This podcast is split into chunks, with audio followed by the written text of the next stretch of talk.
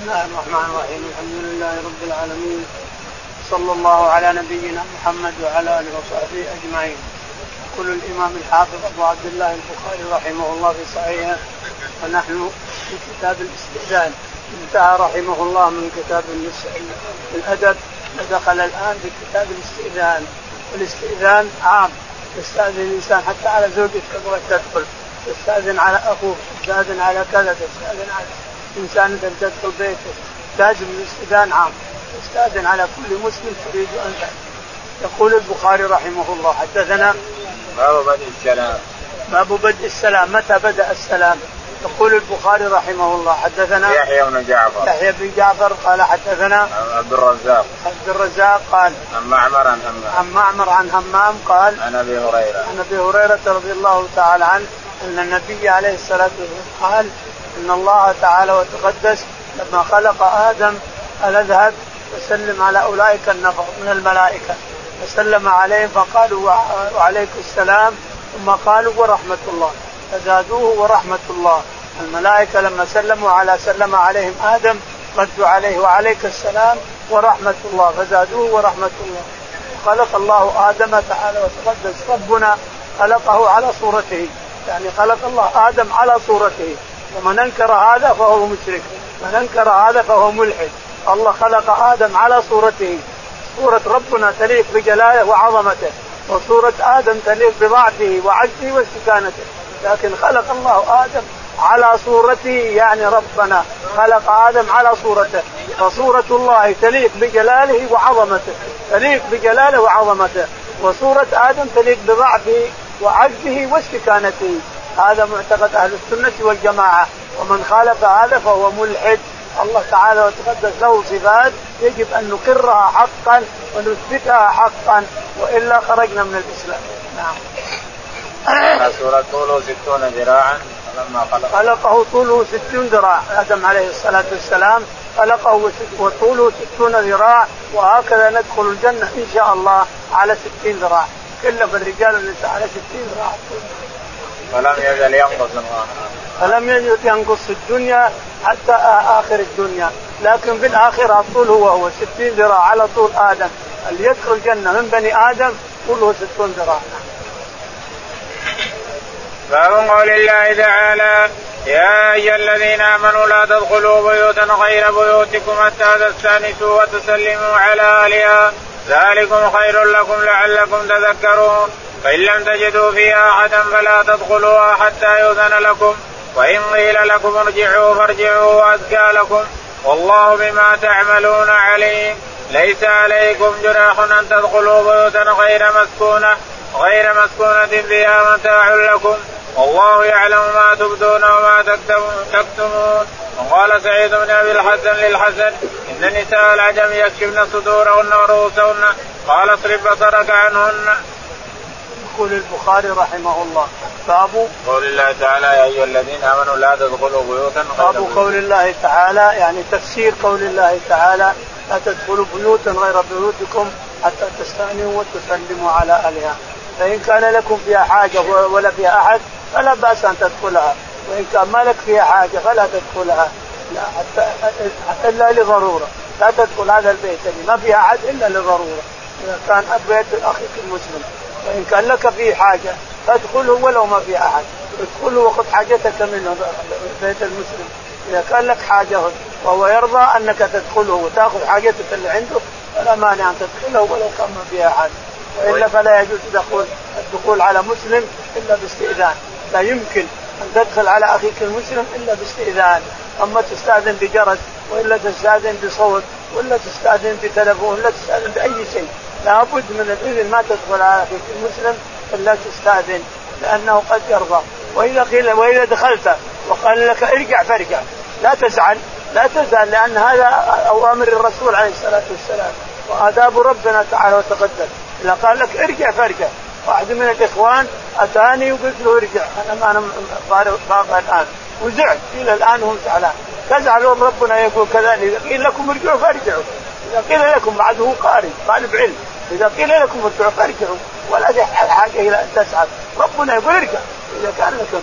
ومسألة أبو موسى سألنا 3 مرات، ولما لم يزال رجع. وأرسل إليه عمر بن الخطاب يشرب الأسلام من النبي قال يرجع. قال هات أحد يشرب معك ولا عمر رضي الله عنه شدته على حفظ الحديث وعلى حفظ الحديث. نعم.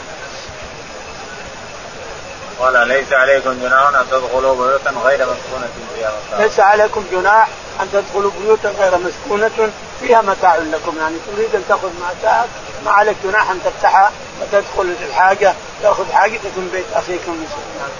وقال سعيد بن أبي الحسن للحسن إن النساء العجم يكشفن صدورهن ورؤوسهن.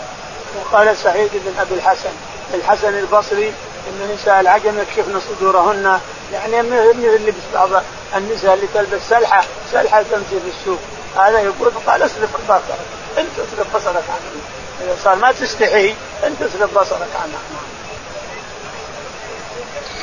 وقول الله عز وجل قل للمؤمنين يغضوا من أبصارهم ويحفظوا فروجهم، وقال قتادة ما لا يحل لهم وقل للمؤمنات يغضن من أبصارهن ويحفظن فروجهن وعينة العين من النذر إلا ما نهي عنه. وقال الزهري في النذر إلى التي لم تخف من النساء لا يصلح النظر إلى شيء منهن مما يشتهى النظر إليه وإن كانت صغيرة، وقد أعطاه النذر إلى الجواري يبعن بمكة إلا أن يريد أن يشتريها.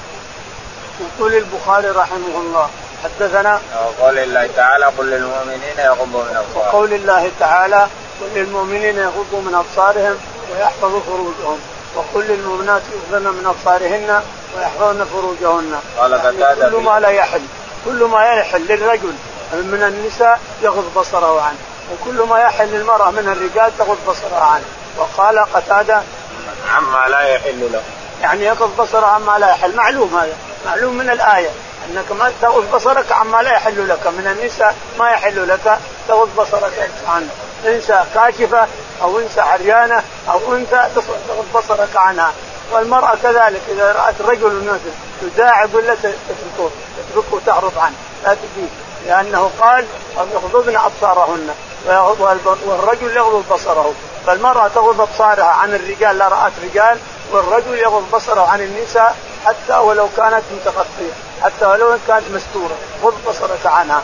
حتى وإن كان بعض النساء في يومنا هذا تكشف يديها وتكشف قدميها لا لا لا لا تنظر إليها حتى لو محل، ما هو محل شهوة، هذا ما هو المحل شهوة، اليدين والرجلين ليست محل شهوة، لكن غض بصرك عن المرأة مهما كانت المرأة حتى لو متغطية كلها غض بصرك عنها.